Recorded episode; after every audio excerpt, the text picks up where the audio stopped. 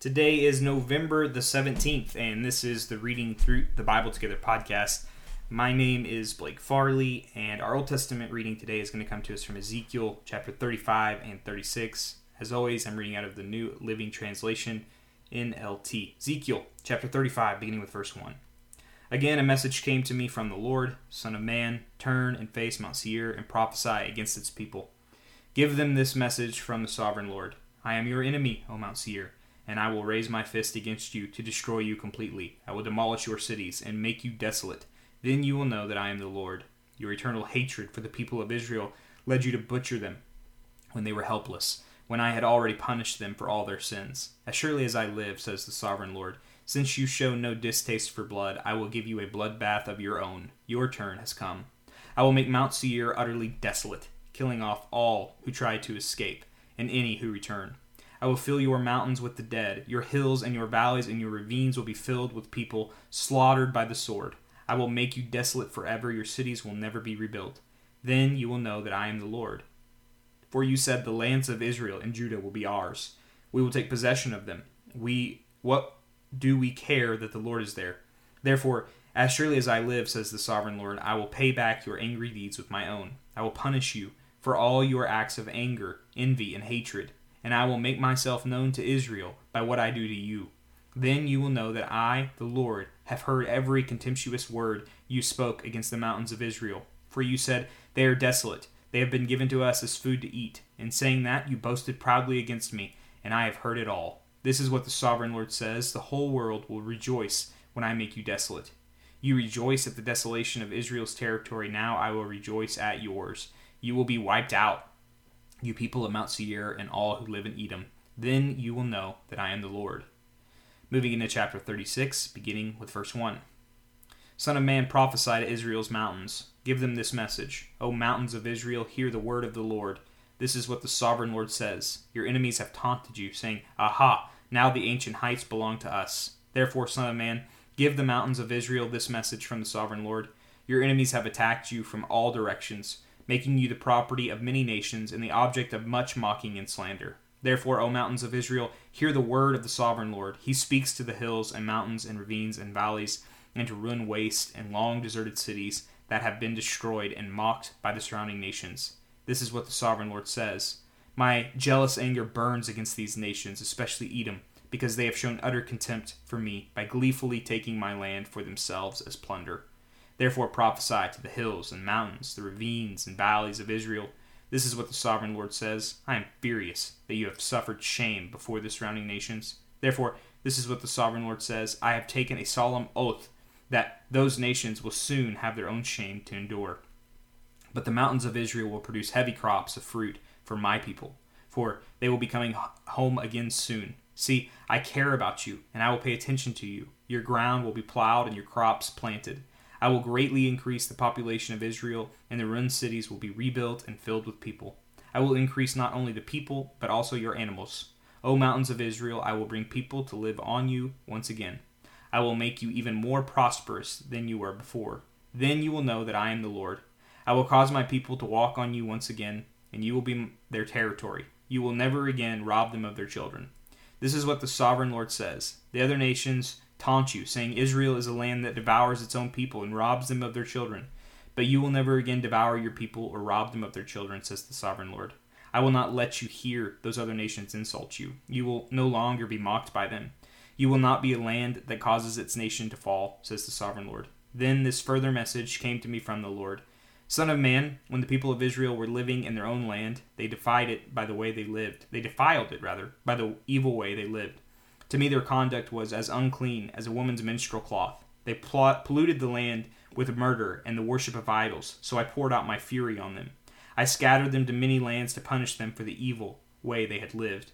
But when they were scattered among the nations, they brought shame on my holy name. For the nations said, These are the people of the Lord, but he couldn't keep them safe in his own homeland. Then I was concerned for my holy name, on which my people brought shame among the nations.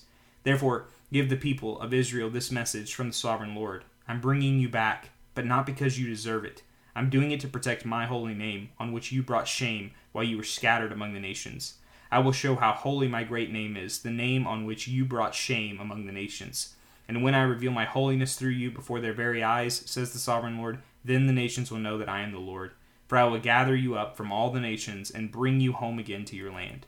Then I will sprinkle clean water on you, and you will be clean.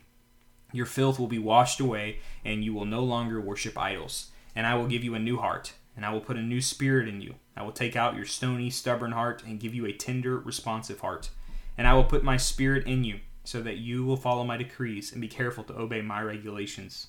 And you will live in Israel, the land I gave your ancestors long ago. You will be my people, and I will be your God.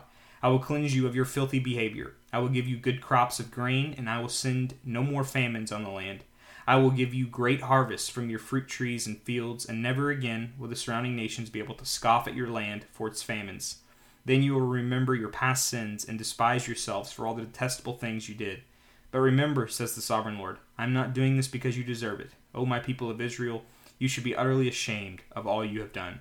This is what the sovereign Lord says When I cleanse you from your sins, I will repopulate your cities, and the ruins will be rebuilt. The fields that used to lie empty and desolate in plain view of everyone will again be farmed. And when I bring you back, people will say, This former wasteland is now like the Garden of Eden. The abandoned and ruined cities now have strong walls and are filled with people.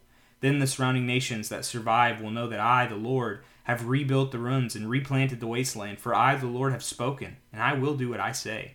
This is what the sovereign Lord says I am ready to hear Israel's prayers and to increase their numbers like a flock. They will be as numerous as the sacred flocks that fill Jerusalem's streets at the time of her festivals. The ruined cities will be crowded with people once more, and everyone will know that I am the Lord.